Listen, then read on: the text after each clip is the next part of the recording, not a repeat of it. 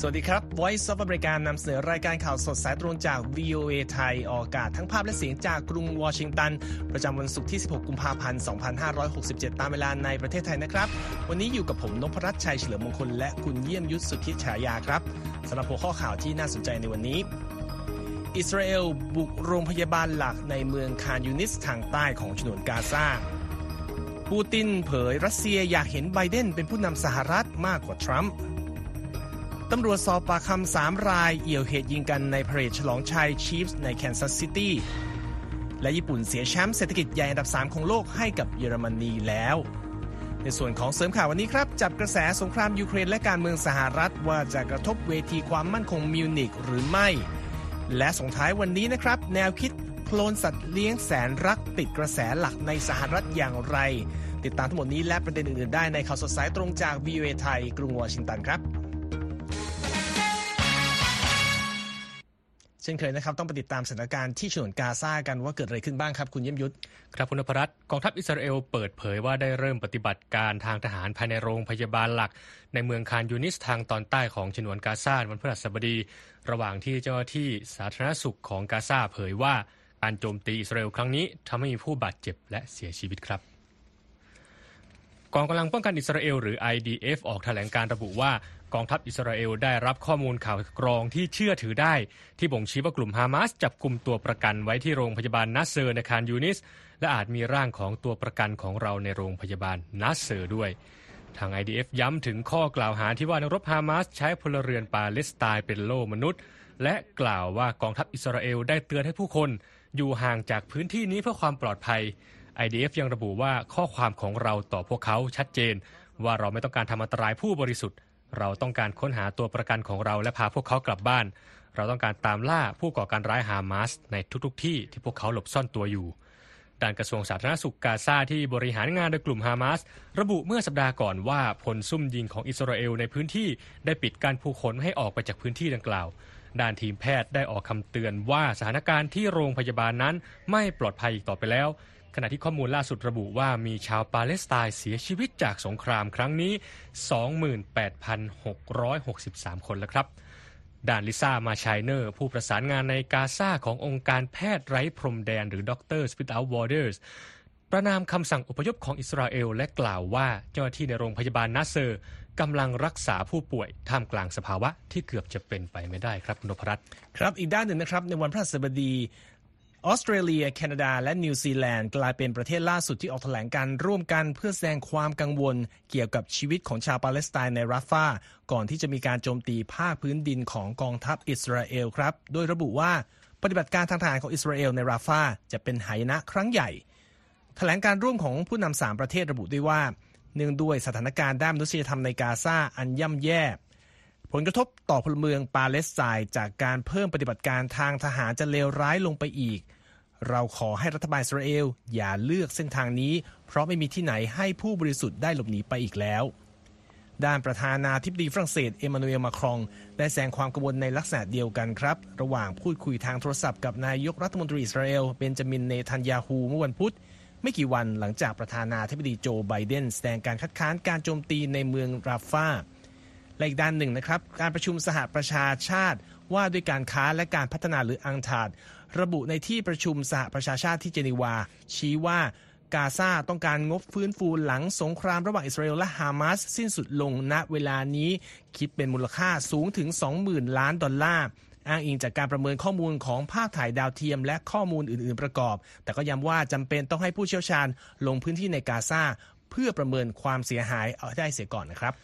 ครับไปดูความเคลื่อนไหวที่ฝั่งทวีปยุโรปกันบ้างครับ ฝรั่งเศสและยูเครนเตรียมลงนามในข้อตกลงทวิภาคีด้านความมั่นคงในวันศุกร์นี้ ในระหว่างที่ประธานาธิบดีโวโลดิเมียเซเลนสกี้แห่งยูเครน เยือนกรุงปารีสของฝรั่งเศสครับทำเนียบประธานาธิบดีฝรั่งเศสระบุในวันพฤหัสบดีว่าจะมีการลงนามข้อตกลงดังกล่าว ระหว่างผู้นำฝรั่งเศสและยูเครน แต่ไม่ได้ลงรายละเอียดใดๆเพิ่มเติมเกี่ยวกับข้อตกลงนี้ ขณะที่ผู้นำฝรั่งเศสย้ำว่าจะยืนยันถึงความมุ่งมั่นของฝรั่งเศสในการเดินหน้าสนับสนุนยูเครนอย่างไม่ย่อหย่อน ทางสำนักงงานของประธานาธิบดีเซเลนสกี้ระบุว่าผู้นำยูเครนจะเดินทางไปเยอรมนีในวันศุกร์เพื่อหารือกับนายกรัฐมนตรีโอลาฟโชลส์อีกด้วยนะครับ โดยภารกิจของผู้นำยูเครนเกิดขึ้นในช่วงที่มีการประชุมนานาชาติในหลายจุดในสัปดาห์นี้ รวมทั้งการประชุมด้านความมั่นคงมิวนิกในวันเสาร์ที่ประธานาธิบดียูเครน มีกำหนดการเข้าร่วมด้วยครับนพรัตน์ครับ แต่ว่าในวันพฤหัสบดีนี้นะครับ รัฐมนตรีกลาโหมของชาติสมาชิกนาโตประชุมกันที่กรุงบรัสเซลส์ประเทศเบลเยียม เพื่อหารือหนทางในการสนับสนุนยูเครนอย่างยั่งยืน ในการต่อต้านการรุกรานของรัสเซียที่ดำเนินมาเกือบ 2 ปีแล้วนะครับ เยนส์ สโตลเทนเบิร์กเลขาธิการนาโต้กล่าวในวันพฤหัสบดีว่าชาติพันธมิตรจำเป็นต้องเพิ่มการผลิตอาวุธ เพื่อแน่ใจว่ายูเครนได้รับอาวุธ ยุโทโธปกรณ์ และกระสุนที่จำเป็น และคาดว่าสภาสหรัฐ จะเห็นชอบแพ็กเกจช่วยเหลือรอบใหม่ให้แก่ยูเครน หลังงบประมาณดังกล่าวหมดไปเมื่อเดือนธันวาคมปีก่อนครับเลขาธิการนาโต้กล่าวกับผู้สื่อข่าวด้วยว่า การสนับสนุนยูเครนไม่ใช่การกุศล การสนับสนุนยูเครน คือการลงทุนเพื่อความมั่นคงของเราสำหรับสถานการณ์ในยูเครนในวันพฤหัสบดีนะครับยูเครนเผยว่าขีปนาวุธรัสเซียหลายลูกโจมตีหลายภูมิภาคของประเทศครับ และมีผู้บาดเจ็บอย่างน้อย 10 ราย ระหว่างที่รัสเซียเผยว่ายูเครนบุกโจมตีเบลโกรอดเป็นเหตุให้มีผู้เสียชีวิตอย่างน้อย 5 ราย และบาดเจ็บถึง 18 รายนะครับ อย่างที่กล่าวไปก่อนหน้านี้นะครับสัปดาห์นี้ รัฐมนตรี ว่าการกระทรวงการต่างประเทศของสหรัฐแอนโทนีบลิงเคนนะครับมีกำหนดการจะเดินทางไปยังเยอรมนี เพื่อเข้าร่วมการประชุมด้านความมั่นคงมิวนิกซึ่งก็น่าจับตามองว่าจะมีการหยิบยกประเด็นที่สหรัฐยังไม่ผ่านงบประมาณช่วยเหลือยูเครนออกมาเสียทีหรือเปล่ารวมทั้งกรณีของวาทกรรมของโดนัลด์ทรัมป์ที่ระบุว่าจะทิ้งพันธมิตรนาโตหากได้รับเลือกเป็นประธานาธิบดีอีกครั้งนะครับและเรื่องนี้คุณเยี่ยมยุทธสุทธิชัยยามีรายงานจากซินดี้เชน ผู้สื่อข่าว VOA มานำเสนอครับ ครับคุณนพรัตน์ก็เป็นที่จับตามองนะครับว่าการไปเยือนนครมิวนิกของแอนโทนีบลิงเคนจะมีประเด็นไรหยิบยกขึ้นมาหารือบ้าง แต่ว่าปัจจัยที่อาจจะส่งผลกระทบ และคนคาดการว่าอาจจะมีผลกับการพูดคุยเนี่ยมีทั้งเรื่องของการโจมตีในยูเครนที่รุนแรงขึ้น รวมถึงสถานการณ์ทางการเมืองในสหรัฐทั้งในและนอกสภาครับ เมื่อวันอังคารประธานธิบดีโจไบเดนแห่งสหรัฐออกมาเน้นย้ำถึงความสำคัญของกฎหมาย เรื่องของการให้ งบสนับสนุนยูเครน อิสราเอล และไต้หวัน พร้อมย้ำว่าการผ่านกฎหมายดังกล่าวออกมาจะเป็นการส่งสารสำคัญ ไปให้ผู้นำแห่งรัสเซียวลาดิเมียร์ปูตินลองไปฟังเสียงของไบเดนกันครับ You don't stop Putin's appetite for power and control in Ukraine. He won't limit himself just to Ukraine. ไบเดนกล่าวว่าหากเราไม่หยุดความโหยหิวในอำนาจ และการควบคุมยูเครนของปูติน เขาก็จะไม่หยุดอยู่ที่ยูเครน และยังกล่าวด้วยว่าถึงสมาชิกพรรคพับลิกันที่คิดว่าจะสามารถคัดค้านงบสนับสนุนยูเครน แล้วไม่ต้องรับผิดชอบอะไร ประวัติศาสตร์กำลังจับตามองพวกคุณอยู่ อีกด้านหนึ่งครับแอนโทนีบลิงเคนรัฐมนตรีว่าการกระทรวงการต่างประเทศสหรัฐ ก็กำลังเดินทางตอนนี้ถึงแล้วนะครับก็เดินทางไปที่อัลเบเนียเป็นครั้งแรก และเดินทางต่อไปยังเยอรมนี เพื่อเข้าร่วมการประชุมด้านความมั่นคงที่มิวนิก โดยมีแผนที่จะหารือแบบทวิภาคีกับหลายชาติ เช่น เยอรมนี ยูเครน อินเดีย และประเทศอื่น ซึ่งอาจรวมถึงจีนด้วยครับ การประชุมความมั่นคงมิวนิกเป็นเวทีนานาชาติสำหรับการหารือด้านนโยบายความมั่นคงระหว่างประเทศ โดยมีผู้เข้าร่วมหลายระดับทั้งจากภาครัฐ ภาคเอกชน ภาควิชาการ รวมถึงภาคประชาสังคม อย่างไรก็ตามครับวาทะจากเวทีการเมืองในประเทศก็อาจส่งผลกระทบต่อการพูดคุยในเยอรมนีได้เช่นกัน เช่น การพูดของโดนัลด์ทรัมป์ซึ่งเป็นหนึ่งในผู้ท้าชิงตำแหน่งตัวแทนพรรครับลิกัน ในศึกเลือกตั้งประธานาธิบดีในปีนี้ ที่ระบุเมื่อสัปดาห์ที่แล้วว่าเคยบอกชาติสมาชิกองค์การสนธิสัญญาแอตแลนติกเหนือ หรือนาโตว่าจะไม่ปกป้องบางประเทศจากรัสเซีย และก็ยังพูดได้ว่าเป็นผู้กดดันให้สมาชิกสภาคองเกรสจากพรรคริพับลิกัน ไม่อนุมัติงบประมาณสนับสนุนยูเครนด้วยครับ โดยเมื่อวันพุธ VOA ได้สอบถามแมทธิวมิลเลอร์ โฆษกกระทรวงการต่างประเทศสหรัฐว่าการเมืองภายในประเทศจะเป็นอุปสรรคต่อการวางตัวของบลิงเคนในนครมิวนิกหรือไม่ ทางมิลเลอร์ก็ได้ตอบมาลองไปฟังเสียงของมิลเลอร์ดูครับ Certainly, I'm sure that when we are in Munich, we will hear directly from foreign leaders that they are watching very much what Congress does. We know the Ukrainian people are watching. มิลเลอร์ระบุว่าผมมั่นใจว่าที่มิวนิกเราจะได้ยินจากผู้นำชาติต่างๆ โดยตรงว่า พวกเขากำลังจับตามองสิ่งที่คองเกรสทำ พวกเรารู้ว่าชาวยูเครนกำลังจับตามอง และอย่างที่ท่านประธานาธิบดีได้พูดไป ว่าประวัติศาสตร์ก็กำลังจับตาดูเราอยู่เช่นกัน สมาชิกสภานิติบัญญัติของพรรครีพับลิกันยังมีท่าทีที่แตกต่างกันต่อการสนับสนุนงบให้กับยูเครนครับ เช่นพีท เซสชันส์สมาชิกสภาผู้แทนราษฎรสังกัดพรรครีพับลิกัน ที่กล่าวกับ VOA ว่าสหรัฐได้ให้คำมั่นกับยูเครนไว้ว่าจะสนับสนุนพวกเขาลองไปฟังเสียงเขาดูครับ The Democrats in the Senate have passed what I consider to be a good funding bill to supply เซสชันส์กล่าวว่าเหล่าพรรคเดโมแครตในวุฒิสภาได้ผ่านกฎหมายที่ตนมองว่าดีสำหรับการสนับสนุนสิ่งที่ยูเครนต้องการนะครับ แล้วก็เพิ่มเติมว่าหลักการพื้นฐานขั้นต่ำก็คือการสนับสนุนในสิ่งที่ยูเครน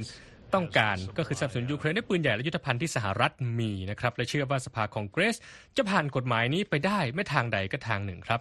โดยเมื่อวันอังคารผู้ที่สภาสหรัฐผ่านกฎหมายงบประมาณช่วยเหลือต่างประเทศจำนวน 95,000 ล้านดอลลาร์ หรือว่าราว 3.4 ล้านล้านบาท โดยในจำนวนนั้นงบ 60,000 ล้านดอลลาร์จะถูกใช้ไปกับการช่วยเหลือยูเครนครับคุณนพรัตน์ครับขอบคุณมากครับ คุณเยี่ยมยุทธทางวิวเอไทยนะครับ มีออกรายงานแก้ไข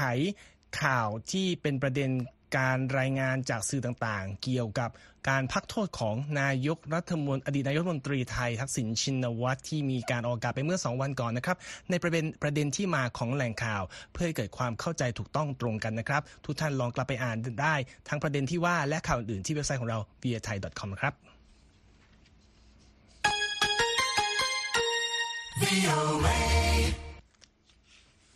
มาติดตามประเด็นข่าวที่น่าสนใจกันต่อนะครับ รายงานฉบับล่าสุดที่มีการเปิดเผยออกมาในวันพฤหัสบดี ระบุว่ากว่า 70%ของผู้สื่อข่าวที่เสียชีวิตในระหว่างการปฏิบัติหน้าที่ในช่วงปีที่ผ่านมาทั่วโลก เป็นนักข่าวชาวปาเลสไตน์ที่เสียชีวิตในการโจมตีของอิสราเอลในกาซาครับ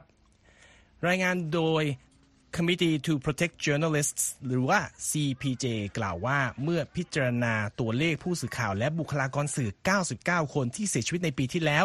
มีถึง 77 คนที่ถูกสังหารระหว่างทำรายงานข่าวสงครามอิสราเอลฮามาสครับ คุณเยี่ยมยุทธครับโดย 72 คนนั้นเป็นชาวปาเลสไตน์ที่เสียชีวิตจากการโจมตีของอิสราเอล ส่วนอีก 3 คนเป็นชาวเลบานอน และอีก 2 คนเป็นชาวอิสราเอล โดยโจดี้กินสเบิร์ก CEO ของ CPJ บอกกับ VOA ว่านี่เป็นกรณีที่ไม่เคยเกิดขึ้นมาก่อนครับทั้งนี้การสังหารผู้สื่อข่าวในสงครามอิสราเอลและฮามาสยังเกิดขึ้นต่อในปีนี้ด้วยโดยตัวเลขณวันที่ 14 กุมภาพันธ์ชี้ว่ามีผู้สื่อข่าวชาวปาเลสไตน์เสียชีวิตเพิ่มอีก 11 คน ในสถานการณ์ความขัดแย้งนี้ตามรายงานของ CPJ นะครับขณะเดียวกันตัวเลขรวมของผู้สื่อข่าวที่ถูกสังหาร ในระหว่างการปฏิบัติหน้าที่เมื่อปีที่แล้ว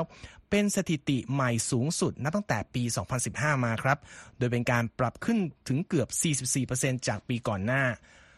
รายงานฉบับนี้ระบุด้วยว่าส่วนสำคัญของปัญหาก็คือการที่ผู้กระทำผิดไม่เคยต้องรับโทษใด ๆ โดยการสำรวจของ CPJ พบว่าผู้สื่อข่าวที่ถูกสังหารเกือบ 1,000 คนที่มีการรายงาน โดยทางกลุ่มนับตั้งแต่ปี 1992 มานั้นเกือบ 80%ไม่ได้มีการดำเนินคดีตามกฎหมายครับ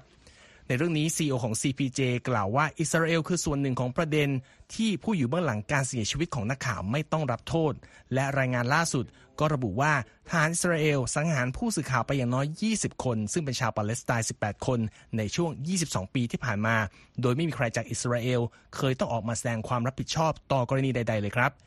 VOA ส่งอีเมลไปยังกระทรวงการต่างประเทศอิสราเอลเพื่อขอความเห็นเกี่ยวกับประเด็นดังกล่าว แต่ก็ไม่ได้รับการตอบกลับ ขณะจัดทำรายงานข่าวนี้นะครับแต่อีกด้านหนึ่ง CPJ พบว่าสถิติการเสียชีวิตของผู้สื่อข่าวในส่วนอื่น ๆ ของโลกลดลงในปีที่แล้ว โดยการตรวจสอบ 18 ประเทศ แสดงเห็นว่ามีผู้เสียชีวิต 22 คนในปี 2023 เทียบกับ 69 คนในปี 2022 ครับ แต่ว่ากินสเบิร์กซึ่งเป็น CEO ขององค์กรนี้กล่าวว่าเสรีภาพของสื่อทั่วโลกนั้น ยังคงเผชิญกับการคุกคามอยู่ดีนะครับ คุณเยี่ยมยุทธ ครับไปดูที่รัสเซียกันมางครับคุณนพรัตน์เรื่องนี้ก็เกี่ยวข้องกับการเลือกตั้งประธานาธิบดีในสหรัฐที่กำลังจะมีขึ้นในปีนี้ครับประธานาธิบดีวลาดิเมียร์ปูตินกล่าวว่ารัสเซียอยากจะเห็นประธานาธิบดีโจไบเดนแห่งสหรัฐ ชนะการเลือกตั้งสมัยที่ 2 โดยให้เหตุผลว่าไบเดนนั้น มีประสบการณ์และคาดเดาทางได้ง่ายกว่าอดีตประธานาธิบดีโดนัลด์ทรัมป์แม้ว่ารัฐบาลมอสโกจะไม่เห็นด้วยกับนโยบายต่างๆ ของคณะทำงานไบเดนก็ตามครับตามการรายงานของ AP ผู้นำรัสเซียกล่าวระหว่างการให้สัมภาษณ์กับสถานีโทรทัศน์ของรัฐบาลรัสเซียเมื่อวันพุธว่าไบเดนมีประสบการณ์มากกว่า คาดเดาทางได้ง่ายกว่า เขาเป็นนักการเมืองรูปแบบเก่า และเมื่อผู้สื่อข่าวถามว่าผู้สมัครชิงเก้าอี้ประธานธิบดีสหรัฐคนใด ที่ปูตินมองว่าดีกว่าสำหรับรัสเซีย ปูตินตอบเพียงแต่ว่า เราจะต้องทำงานร่วมกับผู้นำสหรัฐคนใดก็ตาม ที่ชาวอเมริกันให้ความเชื่อถือครับ นอกจากนี้ปูตินยังได้กล่าวถึงความเห็นที่ไม่ลงรอยกันระหว่างตัวเขาและไบเดนในบทสัมภาษณ์ด้วย โดยระบุว่าผมเชื่อว่าจุดยืนของคณะทำงานชุดปัจจุบันของไบเดนมีข้อบกพร่องและผิดพลาดอย่างมาก แต่ผมได้บอกเรื่องนี้ไปกับไบเดนแล้วบทสัมภาษณ์ดังกล่าวของประธานาธิบดีปูตินเป็นการกล่าวถึงไบเดนในแบบที่แทบไม่เคยเกิดขึ้นจากเขานะครับคุณนพรัตน์ครับเนื่องจากไบเดนเป็นผู้ที่กล่าววิพากษ์วิจารณ์ปูตินจากการที่เขาออกมายกย่องทรัมป์อยู่บ่อยครั้ง โดยในการหาเสียงเมื่อค่ำวันพุธ อดีตประธานาธิบดีทรัมป์ดูจะอ้าแขน รับคำวิจารณ์ของปูติน โดยกล่าวว่าปูตินดูจะไม่ได้ชื่นชอบผมเท่าไหร่ครับแต่ว่าความเห็นของประธานาธิบดีรัสเซียครั้งนี้ถือเป็นครั้งแรกนะครับ ที่มีการพูดถึงการเลือกตั้งประธานาธิบดีสหรัฐ ที่กำลังจะเกิดขึ้นในช่วงปลายปีนี้ และมีแนวโน้มว่าจะเป็นนัดล้างตาระหว่างไบเดนและทรัมป์ คู่ชิงประธานาธิบดีสหรัฐคู่นี้ ก็มาในช่วงที่ความสัมพันธ์ระหว่างรัสเซีย และชาติตะวันตกก็ตึงเครียดขึ้นเรื่อยๆ ระหว่างชาวอเมริกัน เองก็มีความเห็นที่ไม่ลงรอยกันอย่างมาก เกี่ยวกับหนทางในการรับมือกับรัสเซีย แล้วก็การช่วยเหลือยูเครนในสงครามที่ดำเนินมาเกือบ 2 ปีนะครับ ขณะที่ทรัมป์ตั้งคำถามถึงงบช่วยเหลือยูเครนของสหรัฐ และเคยกล่าวเตือนว่าเขาจะปล่อยให้รัสเซียทำอะไรที่ต้องการกับชาติสมาชิกนาโตที่บอกว่าไม่รับผิดชอบ ในการลงทุนด้านกลาโหมของประเทศตน ซึ่งก็เป็นความเห็นที่สร้างแรงสั่นสะเทือนไปทั่วยุโรปครับ ถึงขั้นที่มีผู้นำบางประเทศ เตรียมการรับมือสำหรับช่วงเวลาที่สหรัฐ จะไม่ได้มีบทบาทสำคัญในองค์การนาโตเหมือนที่เป็นอยู่แล้วนะครับ ความเห็นของทรัมป์เป็นไปในทางตรงกันข้ามกับคำมั่นของไบเดนครับในการปกป้องดินแดนนาโตในทุกระเบียดนิ้ว โดยไบเดนกล่าวหาทรัมป์เมื่อวันอังคารว่า ก้มหัวให้ผู้นำเผด็จการรัสเซีย ทางปูตินกล่าวในบทสัมภาษณ์โดยเรียกนาโตว่าเป็นเครื่องมือด้านนโยบายต่างประเทศของสหรัฐ และบอกว่าหากสหรัฐคิดว่าไม่ต้องการใช้เครื่องมือนี้แล้ว ก็ขึ้นอยู่กับสหรัฐที่จะตัดสินใจนะครับ ส่วนเรื่องประเด็นสุขภาพของไบเดนนะครับปูตินตอบว่า ผมไม่ใช่หมอ และไม่คิดว่าเหมาะสมนักที่จะให้ความเห็นเกี่ยวกับเรื่องนี้ โดยเสริมว่าไบเดนดูมีสุขภาพที่ดีเมื่อครั้งที่พบกันที่สวิตเซอร์แลนด์ในเดือนมิถุนายนปี 2021 ครับครับกลับมาดูที่สหรัฐกันบ้างครับ กับเหตุการณ์สะเทือนขวัญเมื่อวานครับตำรวจในแคนซัสซิตี้รัฐมิสซูรี สอบปากคำสามบุคคล ที่เกี่ยวข้องกับเหตุยิงกันในขบวนพาเหรดเฉลิมฉลองแชมป์ซูเปอร์โบวล์เพื่อสืบสาวสาเหตุของการก่อเหตุ ซึ่งฆ่าชีวิต ดีเจที่มีชื่อเสียงในพื้นที่ และทำให้มีผู้บาดเจ็บอีกอย่างน้อย 21 ราย เมื่อวันพุธที่ผ่านมาครับ ขณะที่การสืบสวนยังดำเนินอยู่นี้ ทางเมืองแคนซัสซิตี้กล่าวว่าเหตุการณ์ยิงกราดครั้งล่าสุด น่าจะเกิดจากการทะเลาะวิวาทของคนกลุ่มหนึ่ง ตามการรายงานของสำนักข่าว AP เหตุยิงกันครั้งล่าสุดในสหรัฐเกิดขึ้นในขณะที่ผู้เล่นของทีม Kansas City Chiefs แชมป์ซูเปอร์โบวล์ทีมล่าสุดกำลังขึ้นกล่าวต่อแฟนบอล ที่มารวมตัวกัน ซึ่งก็คาดว่ามีจำนวนหลายพันคนนะครับบริเวณนอกสถานีรถไฟยูเนียนสเตชันแลนด์มาร์คใจกลางเมืองแคนซัสซิตี้ผู้เสียชีวิตจากเหตุยิงกันในพาเหรดทราบชื่อทีหลังคือลิซ่าโลเปสเป็นดีเจและพิธีกรรายการวิทยุ Taste of Tejano ทางสถานีวิทยุ KKFI ในแคนซัสซิตี้รัฐมิสซูรี และทางสถานีวิทยุได้ออกแถลงการณ์ประณามการก่อเหตุครั้งนี้ครับ โดยทางการแคนซัสซิตี้เปิดเผยเพิ่มเติมว่ามีผู้บาดเจ็บอีก 15 ราย บาดเจ็บสาหัส และ 11 รายในกลุ่มผู้บาดเจ็บนั้นเป็นเด็ก แต่ไม่มีโค้ชนักกีฬาหรือเจ้าหน้าที่ที่เข้าร่วมพาเหรดคนใดได้รับบาดเจ็บครับทั้งนี้เมื่อ 17 มิถุนายน ปี 1933 สถานีรถไฟยูเนียนสเตชันในเมืองแคนซัสซิตี้แห่งนี้ เคยเกิดเหตุการณ์ยิงต่อสู้กันระหว่างตำรวจกับคนร้ายที่มีผู้เสียชีวิตจำนวน 5 คน ซึ่งเรียกกันว่าเหตุสังหารหมู่แคนซัสซิตี้ครับ ครับจากที่สหรัฐนะครับไปดูสถานการณ์ที่เอเชียกันบ้าง โดยคิมโยจองน้องสาวของผู้นำเกาหลีเหนือนะครับได้ออกมาแสดงความเห็นเชิงบวกเกี่ยวกับอนาคตระหว่างเกาหลีเหนือและญี่ปุ่น พร้อมกับกล่าวเป็นนัยว่านายกรัฐมนตรีฟูมิโอคิชิดะของญี่ปุ่นอาจเยือนกรุงเปียงยางในเร็วๆนี้ตามการรายงานของ Korean Central News Agency หรือว่า KCNA ซึ่งเป็นสื่อรัฐบาลครับแถลงการของคิมโยจองที่ KCNA เปิดเผยออกมาระบุว่าน้องสาวของผู้นำโสมแดงกล่าวว่าทั้งสองประเทศสามารถเปิดทางสู่อนาคตใหม่ๆ ด้วยกัน โดยคำกล่าวนี้มีออกมาหลังจากผู้นำรัฐบาลกรุงโตเกียว เคยออกแถลงการที่มีการกล่าวว่าตนรู้สึกถึงความจำเป็นอันแรงกล้าที่จะเปลี่ยนแปลงความสัมพันธ์ระหว่างทั้งสอง คิมโยจองยังกล่าวด้วยว่าตัวเธอนั้นคิดว่าไม่มีเหตุผลที่จะไม่มองว่าคำพูดของคิชิดะเป็นคำกล่าวที่มีสัญญาณบวก หรือรู้สึกว่าเป็นการแสดงความตั้งใจอันแท้จริงของเขา ที่ทำให้ตัวเองเป็นอิสระจากโซ่ตรวนแห่งอดีต ทั้งนี้เกาหลีเหนือและญี่ปุ่นมีประเด็นค้างคากันมาเรื่องหนึ่งนะครับคือเรื่องที่กรุงเปียงยางเคยลักพาตัวชาวญี่ปุ่นไป 13 คนในช่วงคริสตศตวรรษที่ 1970 ถึง 1980 และบีบให้คนเหล่านั้นยอมฝึกภาษา และวัฒนธรรมญี่ปุ่นให้กับสายลับของตน แม้ว่าเกาหลีเหนือจะออกมายอมรับเรื่องนี้ในปี 2002 นะครับ ญี่ปุ่นก็ยังคงไม่ค่อยไว้ใจเกาหลีเหนือนักนะครับ โดยเฉพาะเรื่องของจำนวนคนที่ถูกลักพาตัวไปและในระหว่างการกล่าวสุนทรพจน์ที่เวทีการประชุมสมัชชาใหญ่ UN เมื่อปีที่แล้ว นายกคิชิดะแสดงความต้องการที่จะพบกับผู้นำเกาหลีเหนือ เพื่อสะสางปัญหาทั้งหลาย อันรวมถึงกรณีการลักพาตัวชาวญี่ปุ่นด้วย แต่ว่าความเป็นจริงก็คือผู้นำญี่ปุ่นนั้นไม่เคยได้พบกับผู้นำเกาหลีเหนือ แม้แต่คนเดียวมาก่อนนะครับ ทุกท่านสามารถรอรับ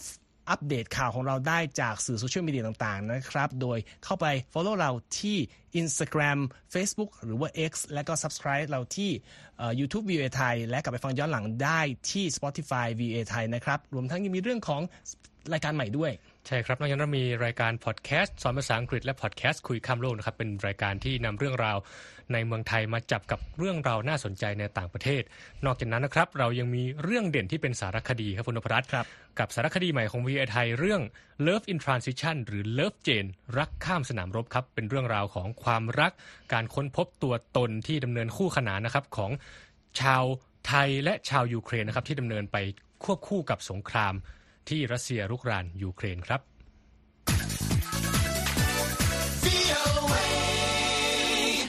ครับมาติดตามประเด็นข่าวเศรษฐกิจกันบ้างนะครับ ญี่ปุ่นหลุดเข้าสู่ภาวะเศรษฐกิจถดถอยในไตรมาสสุดท้ายของปีที่แล้วนะครับทำให้แดนอาทิตย์อุทัยเสียตำแหน่งประเทศเศรษฐกิจใหญ่อันดับ 3 ของโลกให้แก่เยอรมนี พร้อมสร้างความไม่แน่นอนถึงกรอบเวลาที่ธนาคารกลางญี่ปุ่นจะเริ่มต้นก้าวออกจากนโยบายผ่อนคลายการการเงินที่ดำเนินมาร่วมทศวรรษนี้ได้นะครับ ตัวเลขทางเศรษฐกิจที่รัฐบาลญี่ปุ่นเปิดเผยในวันพฤหัสบดีชี้ว่าผลผลิตมวลรวมภายในประเทศ หรือว่า GDP ในไตรมาส 4 ของปีที่แล้ว หดตัว 0.4%จากช่วงเดียวกันของปีก่อน จากที่ตลาดคาดการไว้ก่อนหน้านี้ว่า GDP ญี่ปุ่นจะขยายตัวได้ 1.4%ในไตรมาสดังกล่าว ต่อเนื่องจากที่ GDP ญี่ปุ่นหดตัวไป 3.3%ในไตรมาสที่ 3 ของปีก่อน ผลักดันให้ญี่ปุ่นเข้าสู่ภาวะเศรษฐกิจถดถอยเชิงเทคนิคไปอย่างไม่คาดคิดนะครับ นักวิเคราะห์เตือนว่าเศรษฐกิจหดตัวรอบใหม่จะเกิดขึ้นกับญี่ปุ่นในไตรมาสล่าสุดนี้ เนื่องจากอุปสงค์ที่อ่อนแอของจีน การบริโภคและการผลิตที่ชะงักงันของบริษัทยานยนต์ยักษ์ใหญ่ของญี่ปุ่นโตโยต้ามอเตอร์ซึ่งล้วนเป็นปัจจัยท้าทายการฟื้นตัวทางเศรษฐกิจญี่ปุ่นทั้งสิ้นครับ โยชิกิชินเกะนักเศรษฐศาสตร์อาวุโสจาก Daiichi Life Research Institute ให้ทัศนะกับรอยเตอร์ว่าการบริโภคและการลงทุนเป็นเสาหลักของอุปสงค์ในประเทศ และว่าเศรษฐกิจญี่ปุ่นยังคงขาดโมเมนตัม ในช่วงเวลาที่ไร้ปัจจัยสำคัญขับเคลื่อนการเติบโตทางเศรษฐกิจต่อไปครับ ขณะเดียวกันนะครับ เศรษฐกิจของอังกฤษก็ก้าวเข้าสู่ภาวะถดถอยในครึ่งหลังของปี 2023 เช่นกัน โดยข้อมูลอย่างเป็นทางการระบุว่า GDP ของประเทศในไตรมาสสุดท้ายของปีที่แล้วหดตัว 0.3%ต่อเนื่องจากการหดตัว 0.1% ในไตรมาสก่อนหน้าตามรายงานในวันพฤหัสบดีนะครับทำให้ในเวลานี้ญี่ปุ่นและอังกฤษกลายมาเป็น 2 ประเทศในกลุ่มประเทศเศรษฐกิจชั้นนำของโลก 7 ประเทศหรือว่ากลุ่ม G7 ที่เข้าสู่ภาวะถดถอยแล้วขณะที่แคนาดาก็ยังไม่ได้เปิดเผยรายงานเศรษฐกิจในปีแรกของตนออกมา ก็ต้องมีการจับตาดูกันต่อไปนะครับขยับไปที่ตลาดหลักทรัพย์ของสหรัฐกันบ้างครับ ในการซื้อขายในวันพฤหัสบดีนั้นเขียวยกกระดานนะครับ โดยดาวโจนส์บวก 348 จุดหรือว่าเกือบ 1%ที่38,773 จุด S&P บวก 29 จุดที่ 5,029.7 จุด NASDAQ เพิ่มขึ้นเล็กน้อยครับ47จุดหรือ 0.3%ที่ 15,906 จุด ส่วนราคาทองคำในวันนี้มีการซื้อขายเพิ่มขึ้น 0.59%ที่ 2,016 ดอลลาร์ และ 10 เซนต์ต่อออนซ์ครับ ในส่วนของอัตราแลกเปลี่ยนนั้น 1 ดอลลาร์แลกได้ 36 บาท 7 สตางค์ครับ ไปดูเรื่องปิดท้ายข่าวของเราในนี้ครับคุณนพรัตน์ ขึ้นชื่อว่าเรื่องของความรักเนี่ยมีพบก็ต้องมีจากใช่ไหมฮะแต่ครับเรื่องนี้เป็นเรื่องของความรักระหว่างคนและสัตว์ครับอืมผู้คนในรัฐเท็กซัสเริ่มหันมาทำการโคลนสัตว์เลี้ยงแสนรักของตัวเองที่จากไปมากขึ้นเรื่อยๆครับเพื่อหวังจะได้เพื่อนสนิทสี่ขาที่เหมือนกับตัวที่จากไปแล้วมาอยู่กับตนเองนานๆครับ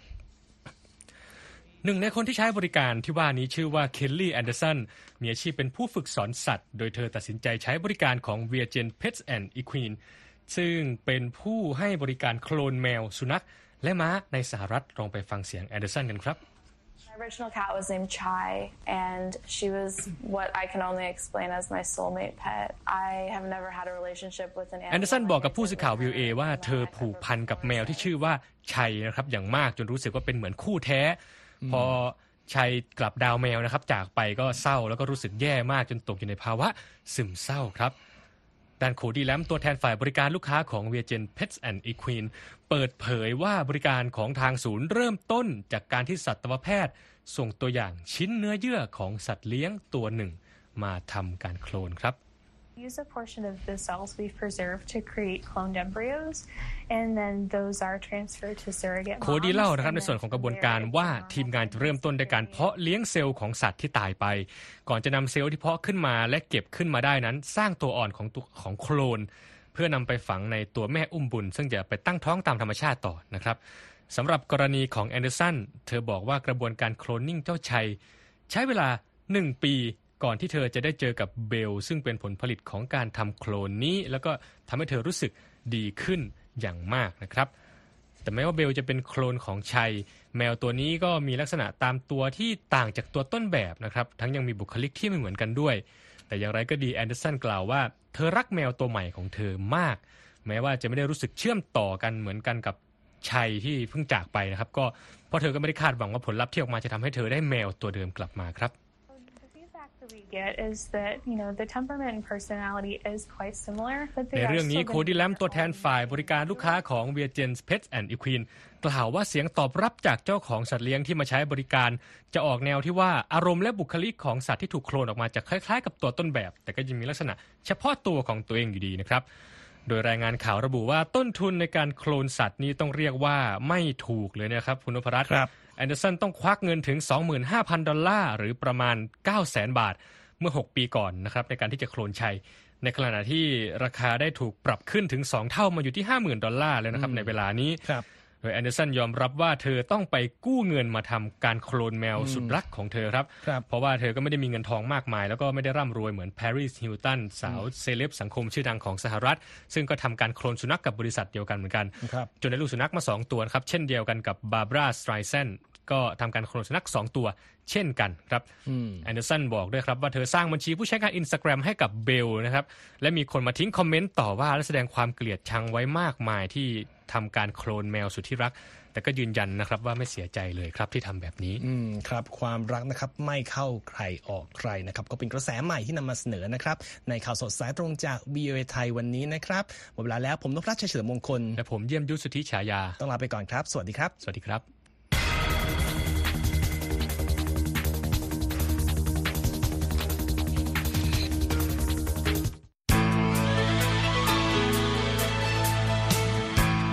ครับ และที่จบไปเป็นรายการจาก VOA ภาคภาษาไทย รายงานสดส่งตรงจากกรุงวอชิงตันประเทศสหรัฐ คุณผู้ฟังสามารถติดตามข่าวสารจากทั่วโลกได้ในทุกที่ทุกเวลาที่เว็บไซต์ voa thai com รวมถึงทุกช่องทางในโซเชียลมีเดีย Facebook YouTube Twitter และ Instagram เริ่มต้นวันด้วยการอัปเดตข่าวสารจากทั่วโลก ผ่านรายการข่าวสดสายตรงจาก VOA ภาคภาษาไทย และสุดสัปดาห์กับ VOA ทั้งยังเรียนรู้เรื่องราวทางวัฒนธรรม และไลฟ์สไตล์ผ่านรายการภาษาอังกฤษแบบอเมริกันของเรา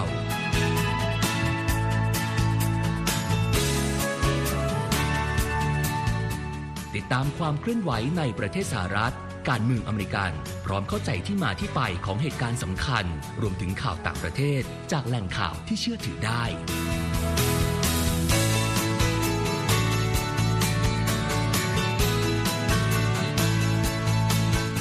นอกจากนี้ VOA ยังมีบทสัมภาษณ์และคอนเทนต์แบบ Exclusive จากบุคคลที่น่าสนใจหลากหลายวงการ และยังมีเรื่องราวของคนไทยในประเทศสหรัฐอีกด้วย